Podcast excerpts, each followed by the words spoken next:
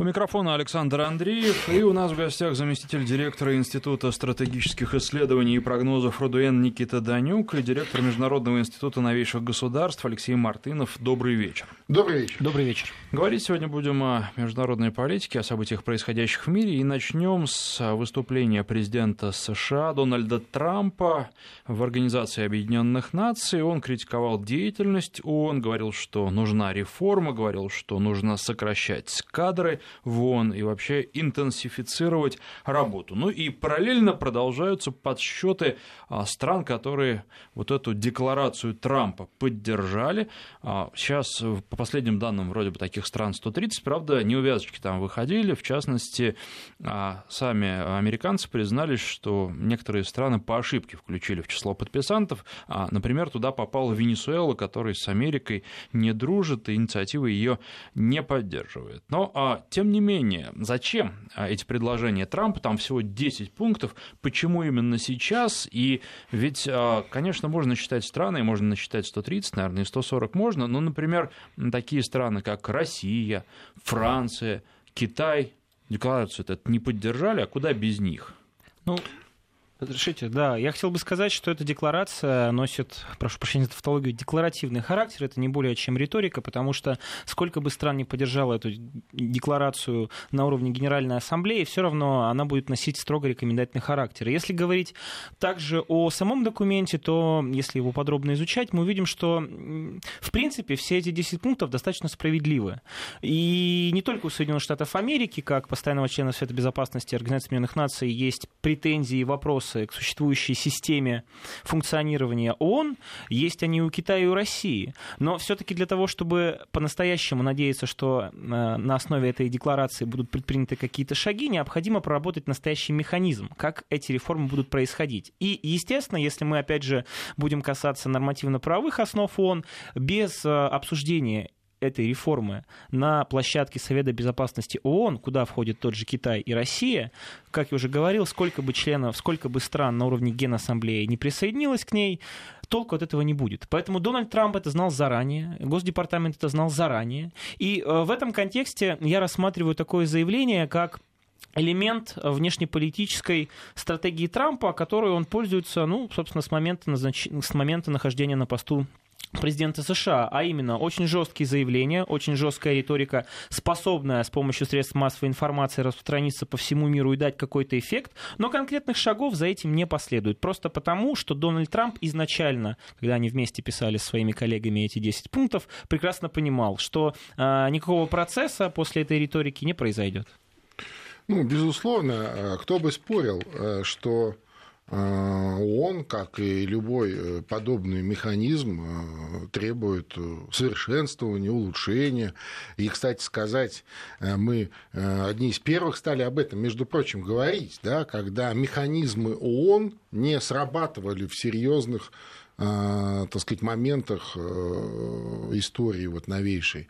Я напомню и бомбардировку Югославии, вопреки э, решениям ООН и Совбеза ООН. Я напомню вторжение США в Ирак. Я напомню уничтоженное государство, Ливия некогда благополучная и так далее.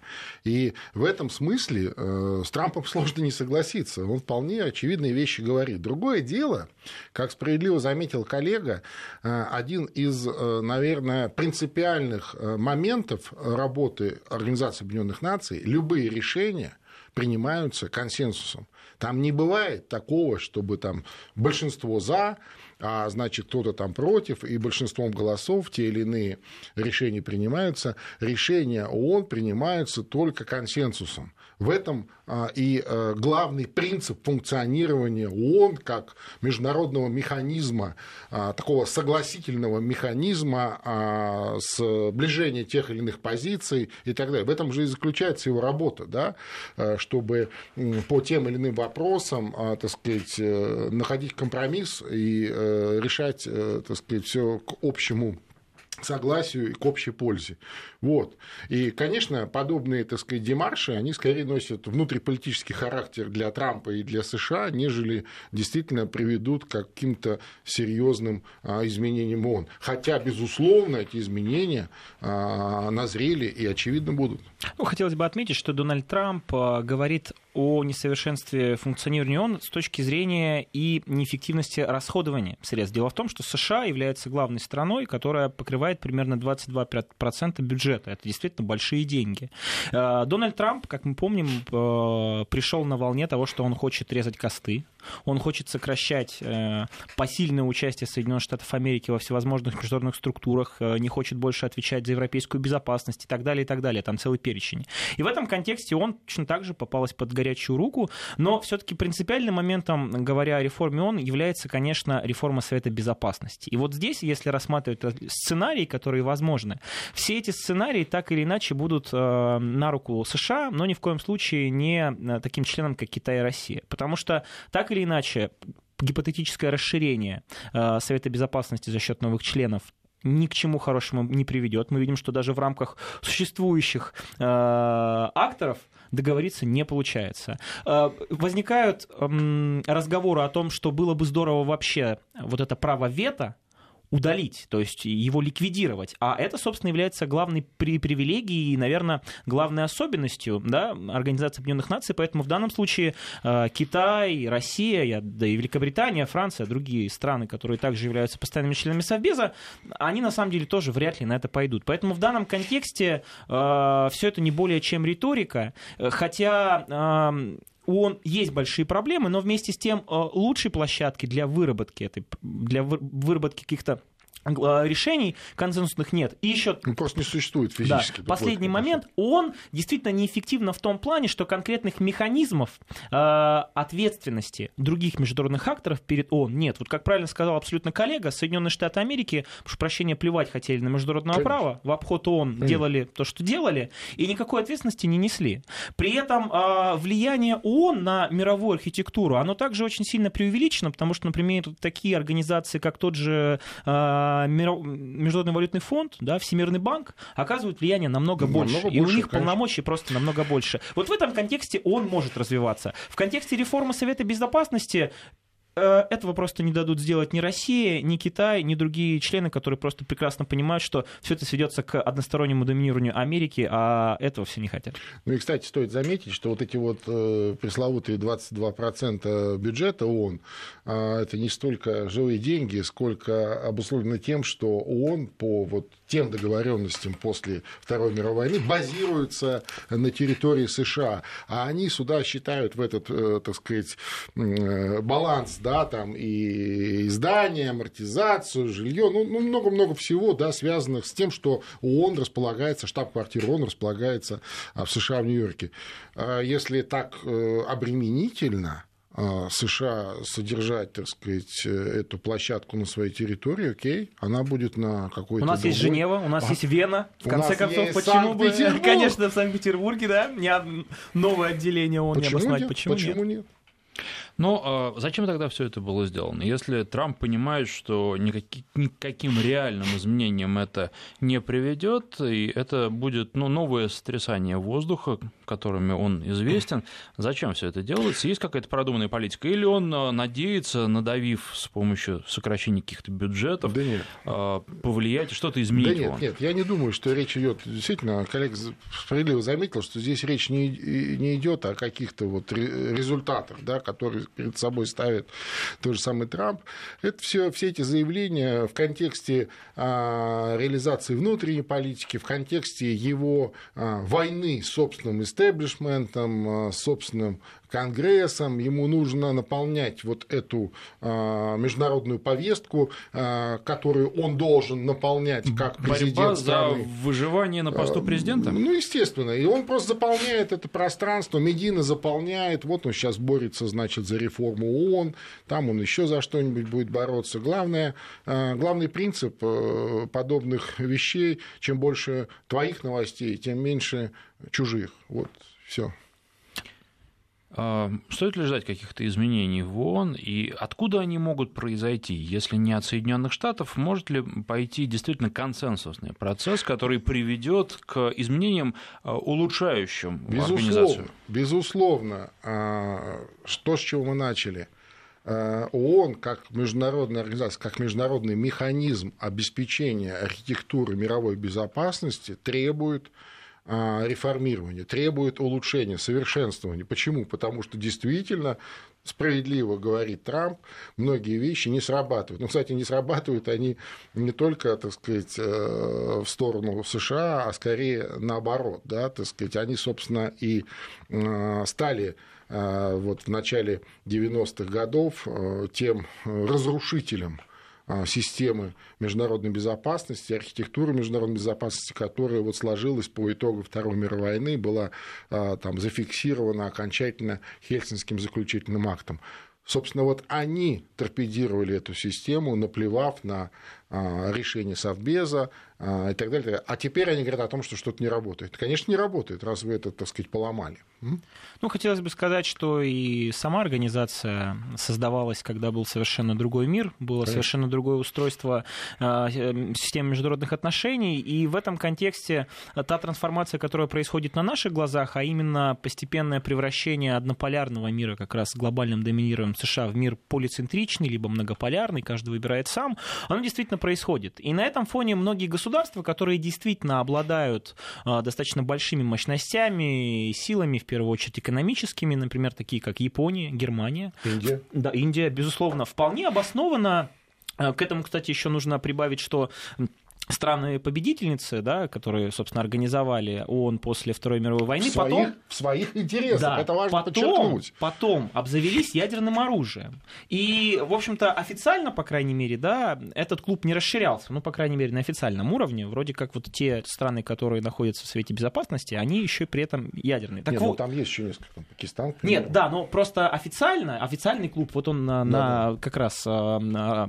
считается, что это как раз Совет Безопасности он. Так вот, многих государств есть справедливые претензии. Но э, с пониманием того, что э, мир становится действительно полицентричным, у, как правильно сказал коллега, у государств, которые являются, собственно, э, архитекторами ООН и этой модели, появляется понимание, а зачем мы будем делиться с этими новыми центрами силами, своими привилегиями, своими полномочиями. Да, он может быть не очень эффективная организация с точки зрения поддержания э, глобальной региональной безопасности. Но тут проблема не в том, что э, не, не получается выработать консенсусное решение. Совершенно не в этом. А проблема в том, что не существует примата международного права.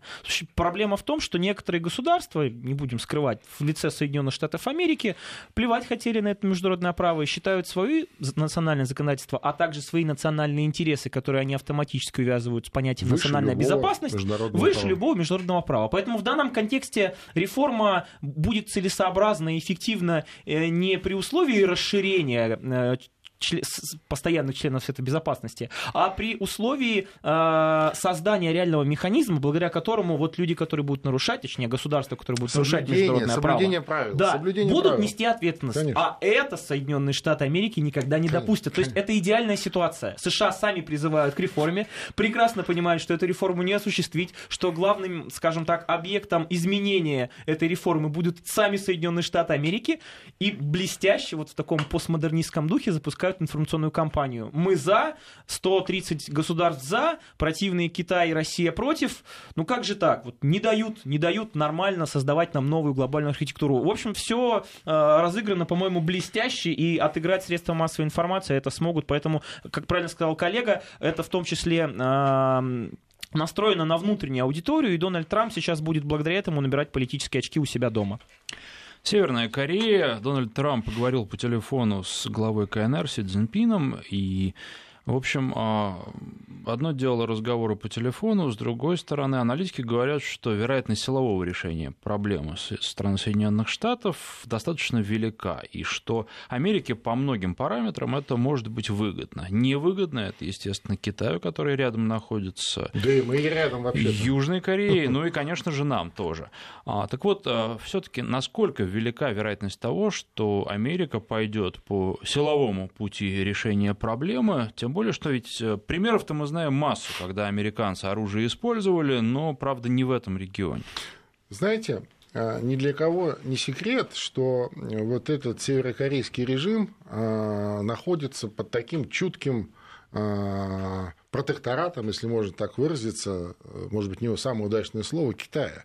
То есть Китай всячески патронирует северокорейский режим. Это такая любимая, так сказать, региональная конструкция Китая. И по странному стечению обстоятельств, вот если посмотреть последние там, 20-30 лет, как только обостряются или возникают какие-то серьезные вопросы в американо-китайских отношениях, сразу северокорейский режим начинает э, какие-то, так сказать, нелицеприятные для всего мира вещи. То они проводят ядерные испытания там какого-то ядерного заряда. Вот теперь новая а, так сказать, э, штука под названием испытание носителей. Да, ракета долетела туда, ракета долетела сюда. Я думаю, что все-таки здесь а, главное в э, противоречиях между США и Китаем, а этих противоречий огромное количество. И когда э, Трамп говорит о том, что вот есть ненавистный северокорейский режим, а это такая уже почти комиксная страшилка для всей Америки, там это и в Голливуде кино снимают, и комиксы рисуют, и про страшных, так сказать, корейцев. А, это скорее говорит о том, что назрели серьезные проблемы между США и Китаем, и э, Трамп, собственно, главная его цель не Корея, а Китай. И он, кстати, это, об этом не стесняясь говорил всю свою выборную кампанию, да и после э, он, не стесняясь об этом, говорит, что главную угрозу, собственно, американскому доминированию он видит в Китае, и он будет с этим бороться. Ну вот, э, так сказать, видимо, как-то борется. Соответственно, Китай активирует Северную Корею, Северная Корея Э, демонстрирует то, что она демонстрирует. А вообще, конечно, военного решения северокорейской проблемы нет. Это все прекрасно понимают. Ну, видимо, кроме Трампа, а, потому что, а, ну, я не знаю, Америка далеко а, на другом практически конце земного шара, а для нас это вот прям рядом, что называется, за углом. Для Китая тоже, для Южной Кореи тоже, для Японии тем более, да, когда через Японию уже там несколько раз пролетели эти ракеты, но они так себя чувствуют очень, так сказать, э, возбужденно, я бы сказал. Ну, я с коллегой соглашусь. Единственное, на мой взгляд, Дональд Трамп вполне себе дает отчет и его команда, что э, военного решения нет. Кстати, по поводу заявлений э, генералов Ястребов э, в администрации Дональда Трампа э, был ответ, если не ошибаюсь, Министерства обороны Китая. Они прямо заявили о том, что если эту военную эскалацию начнет Северная Корея, они, естественно, э, предпримут все меры для того, чтобы э, это остановить и предприм, предприм, предпримут шаги для того, чтобы чтобы этого не повторилось. Но если военный, военная агрессия э, начнется первой со стороны Соединенных Штатов Америки, они будут воспринимать это как угрозу своей национальной Конечно. безопасности. А это военный конфликт между Китаем и США, который в принципе не реален. Однако Дональд Трамп, как человек из бизнеса, это достаточно такой интересный, у него много опыта, э, очень часто использует э, тактику повышения ставок. Вот, как правильно сказал коллега, северокорейская проблема, она удивительным образом выгодна как Китаю, так и Соединенным Штатам Америки. И вот до определенного момента вот эта тактика повышения ставок, она действительно используется и той, и другой стороной. И главный сейчас, на самом деле, торгом является совершенно не наличие э, ядерного оружия или там средств доставки у ядерной Кореи, у Северной Кореи, а торговые отношения. Мы видим, что началась настоящая торговая война да. между Соединенными Штатами Америки и Китаем. Естественно, в данном контексте все средства хороши, каждая из сторон использует слабые и уязвимые точки. У Китая это, безусловно, Северная Корея, и, собственно, у Соединенных Штатов Америки это тоже Северная Корея, потому что э, демонстрация э, того, что США не могут ничего сделать вот с этой маленькой, пусть и, может быть, э, тоталитарной, да, независимой страной, она в том числе бьет по имиджу американцев, по вот этому ореолу, который, наход... который окружает США, эм, согласно которому эта страна абсолютно непобедима. И вот куда она хочет, туда она приходит, устанавливает демократию и свергает режимы. Конечно, военного решения нет. И еще один момент, э, почему его не будет. Ну, все мы прекрасно понимаем, что, скорее всего, э, ракетоносители северокорейские естественно, до с территории Соединенных Штатов Америки не долетят.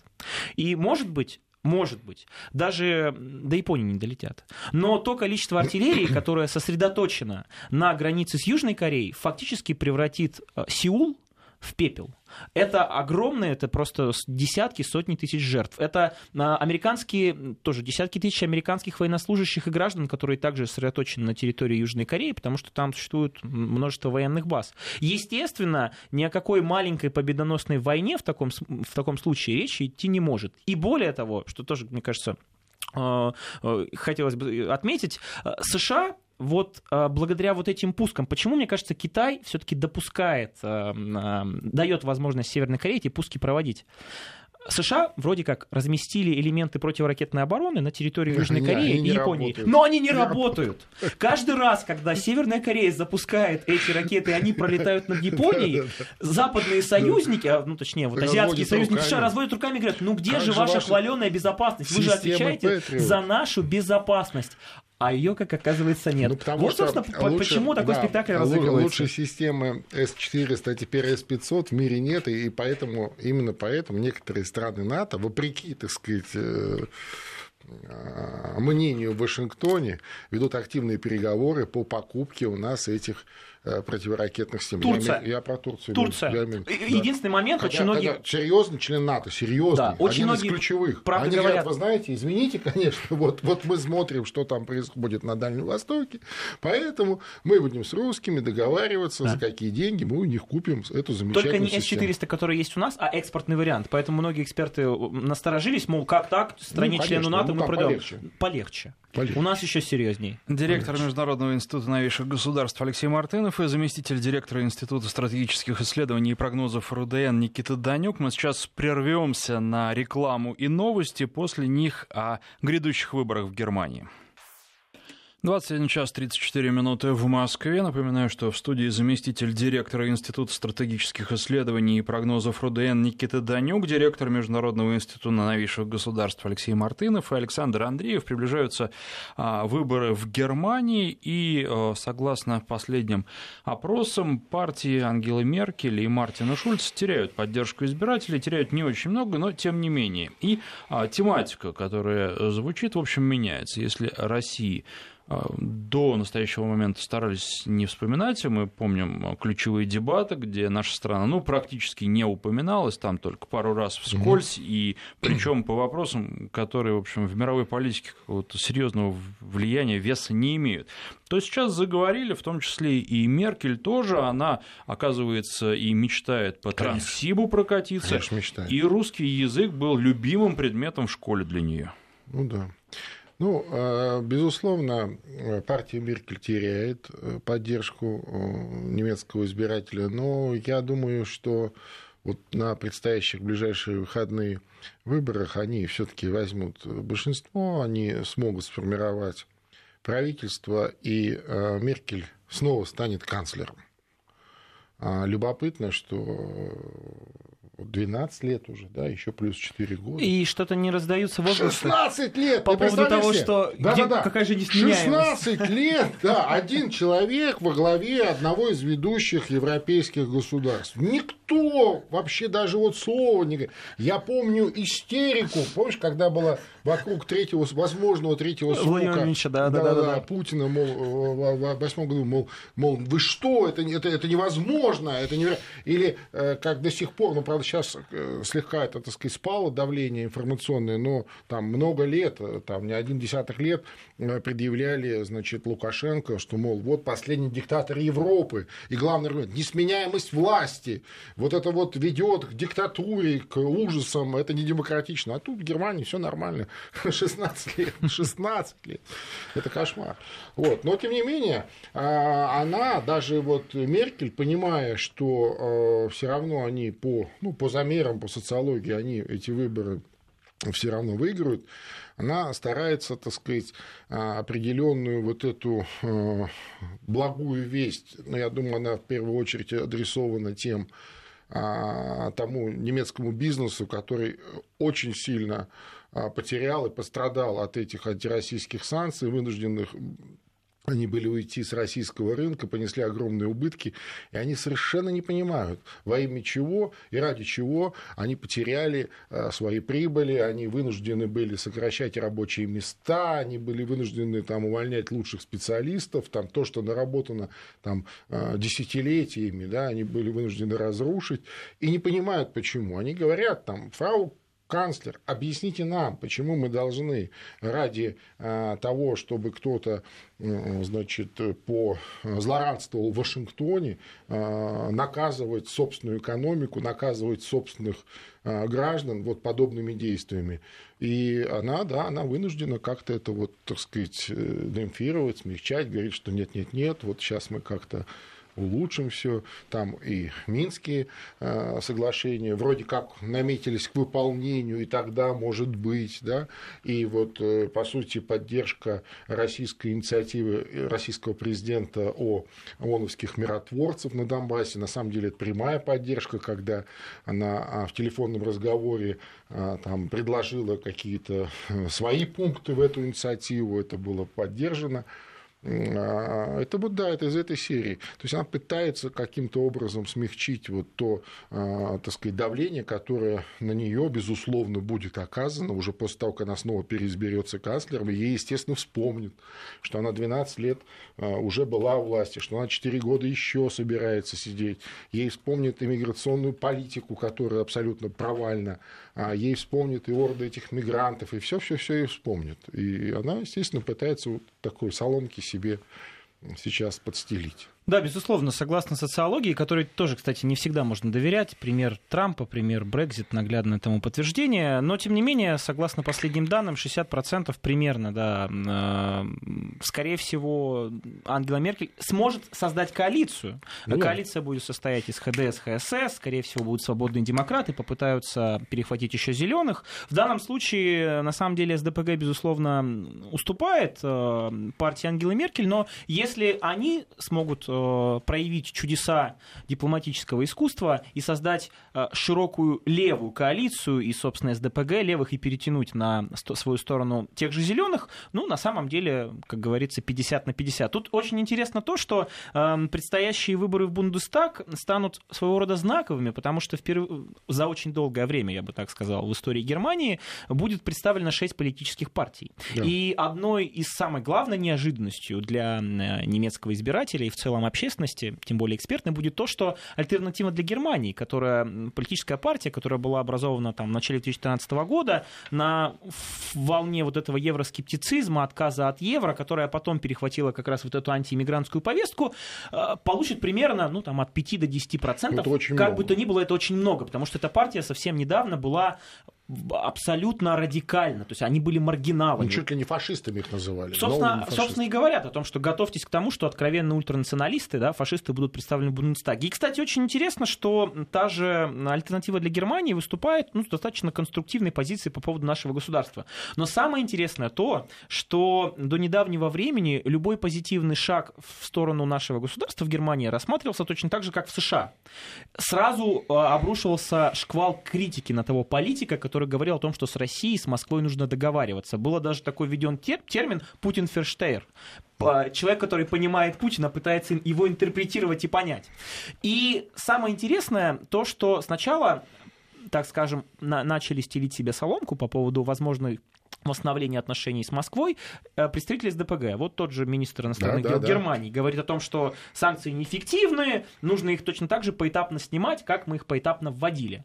А теперь Ангела Меркель, то есть человек, который до недавнего времени был апологетом вот в этом противостоянии по линии Запад, э, коллективный Запад, э, Россия, тоже начинает признаваться в любви русскому языку, хочет путешествовать по России, как абсолютно правильно сказал коллега, а все дело в бизнесе. Крупный бизнес, который, собственно, на котором стоит реальный сектор экономики Германии, он крайне заинтересован в российском рынке сбыта, он крайне интересован в том, чтобы те потенциальные энергетические проекты, которые сейчас пытаются обе стороны создать, и которые, как мы видим, встречают всевозможные преграды со стороны и Брюсселя, и со стороны Вашингтона, а, развивались. Бизнесмены немецкие, прагматичные, прекрасно понимают, что без российских энергоносителей ни о каком стабильном развитии Германии, даже несмотря на то, что проблема мигрантов, понятно, вряд ли будет урегулирована в ближайшее время, просто речи идти не может. И э, Ангела Меркель, как человек прагматичный, вот как раз под эту повестку, когда уже время, прошу прощения, приперла к стенке, начинает разыгрывать, ну не сказать, конечно, про российскую карту, но говорить о том, что конструктивные отношения с нашим государством, они возможны.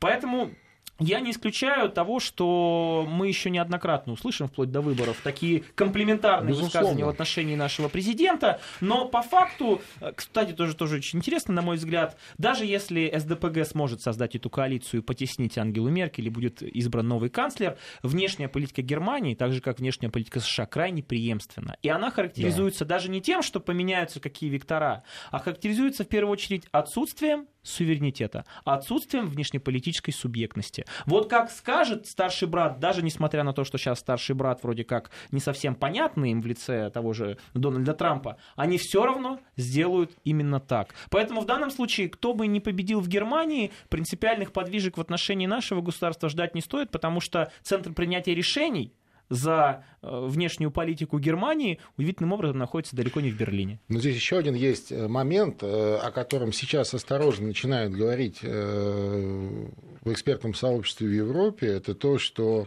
по сути, в затылок Ангели Меркель, как такому неформальному лидеру Европейского Союза, всей Объединенной Европы, дышит молодой, амбициозный французский президент Эммануэль Макрон который можно сказать, тоже чудесным образом был избран вот весной этого года, а, подтвердил свое избрание парламентскими выборами, получив там большинство для а, своей партии, которую там за несколько месяцев до этого вообще никто не знал. Ну, как, собственно, и его. А, да, да, ну нет, ну он-то хоть каким-никаким министром был, а вот. И э, насколько мне представляется, он как раз ставленник э, вот той э, старой э, э, финансовой европейской элиты, которая сегодня, в сегодняшнем моменте видит шанс.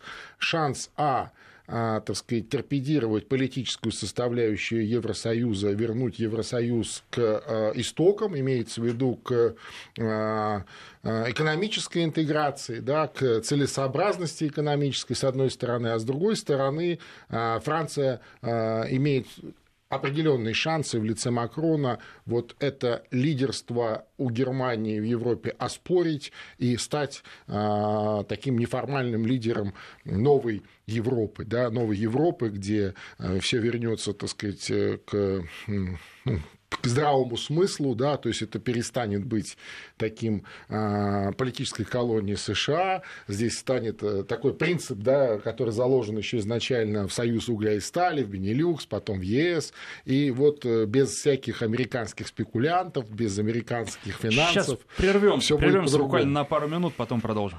Директор Международного института новейших государств Алексей Мартынов, заместитель директора Института стратегических исследований и прогнозов РУДН Никита Данюк и Александр Андреев. Продолжаем обсуждать события, которые происходят в мире и а, в Европе. Наверное, а, важная тема, возможно, для европейцев гораздо важнее европейских выборов, немецких выборов. А, это теракты, которые продолжаются, с которыми ничего сделать не могут, причем продолжаются в разных странах, в разных формах. Великобритания, которая бдит свои границы и пытается э, поставить себя выше других в Европе, выходит из Евросоюза, все равно с этой проблемой тоже справиться не может. И подтверждение последние трагические события, которые произошли в стране. Ну и вот французская полиция предупредила о том, что угрожают э, Европе новые теракты на железнодорожном транспорте, могут продукты отравить. В общем, можно ли из этого делать вывод, что европейцы, европейская система безопасности в целом с терактами справиться не может, во-первых, и а, о том, что, наверное, не совсем теми методами с терактами борется. Ну, в определенном смысле так и есть.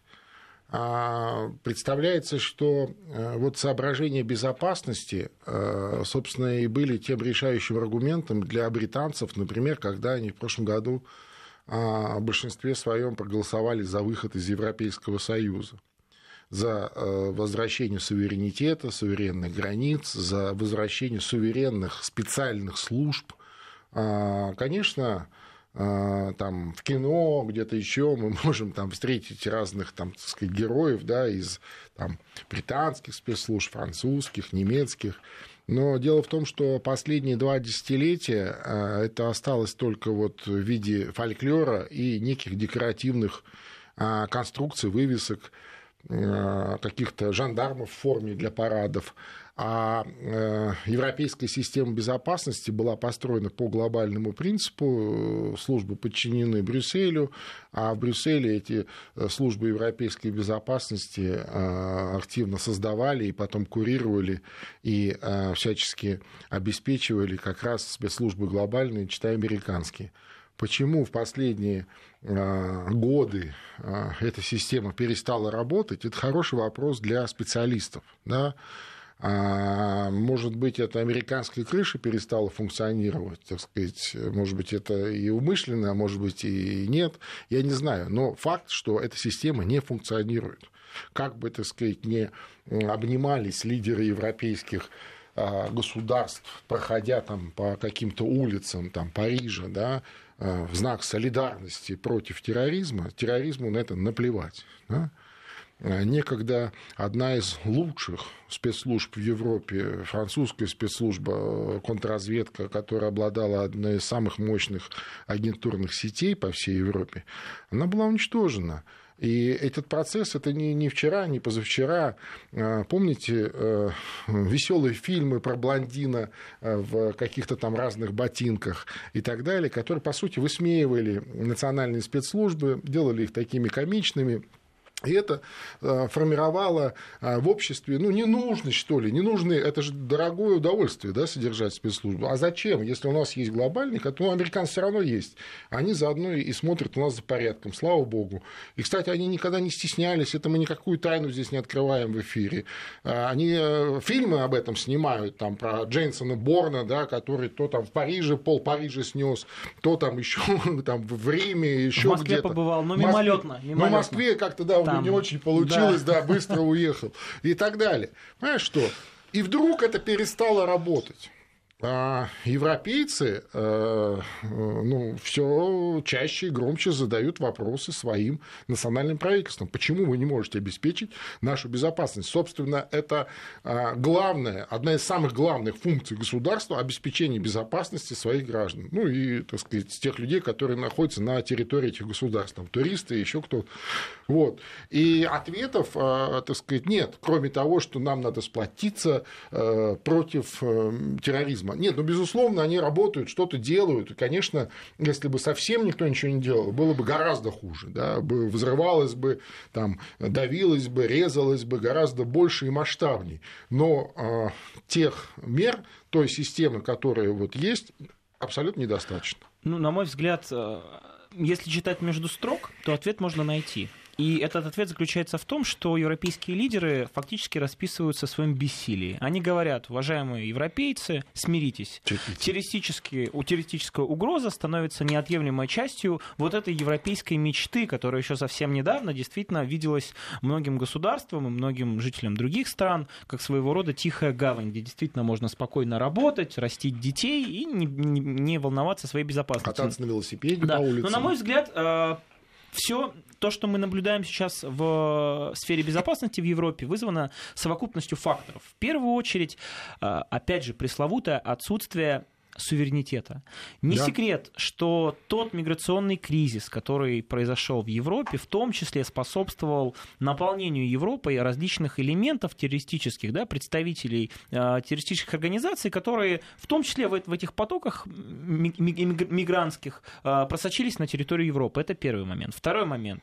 Э, параллельно с этим процессом, неконтролируемым, опять же, Европой, э, происходил процесс э, либерализации, скажем так, вот этой сферы безопасности. Та же Тереза Мэй, кстати, которая э, была министром внутренних дел очень долгое время, была одной из инициаторов реформ, согласно которому огромное количество э, представителей правопорядка либо были переведены на сокращенный рабочий день, либо попросту уволены. Это первое. Вот на фоне того, что во Франции, вот как вы сейчас сказали, э, говорят о возможности э, возникновения новых терактов, те же французские спецслужбы и те же французские, французская жандармерия просто воют от того, что у них недостаточно средств. Конечно. Спонсирование Конечно. Вот, спецслужб на крайне низком уровне. Опять же, мы можем проследить, как та же э, Марин Ле Пен заявляла о том, что у спецслужб есть конкретные списки террористов, людей, которые были замечены вот в такой деструктивной деятельности, связаны с какими-либо террористическими ячейками. И удивительным образом именно люди из этого списка потом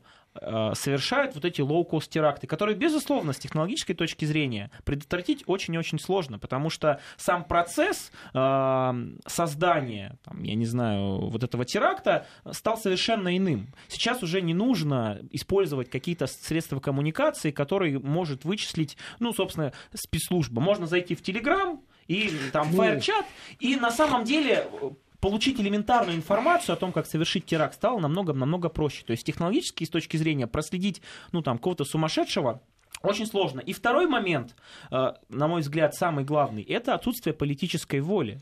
Вот если бы была политическая воля строгая дать команду на зачищение государства от э, этих элементов, элементов я, да. уже, я даже не говорю о том, 100%. что необходимо закрывать границы и действительно восстановить контроль Конечно. над национальными границами. Этого действительно сейчас Европа, наверное, не допустит, потому что это удар по пресловутой, э, вот по пресловутым вот этим свободам, да, которые отстаивает Но Европа. это уже привет европейским да. избирателям, которые ну, голосуют естественно. В случае а потом... Германии 16 конечно, лет подряд, конечно. хотя в Германии это все более-менее. А потом, понимаете, не, не, вот за, за всю историю человечества, вот в аспекте э, обеспечения э, безопасности, э, несмотря на научно-технический прогресс, огромное количество каких-то там новых коммуникаций, каких-то, э, значит, изобретений новых способов там терроризма, терактов, а, ничего лучшего не придумали, кроме двух вещей. Первое – профилактика, второе – агентурная сеть.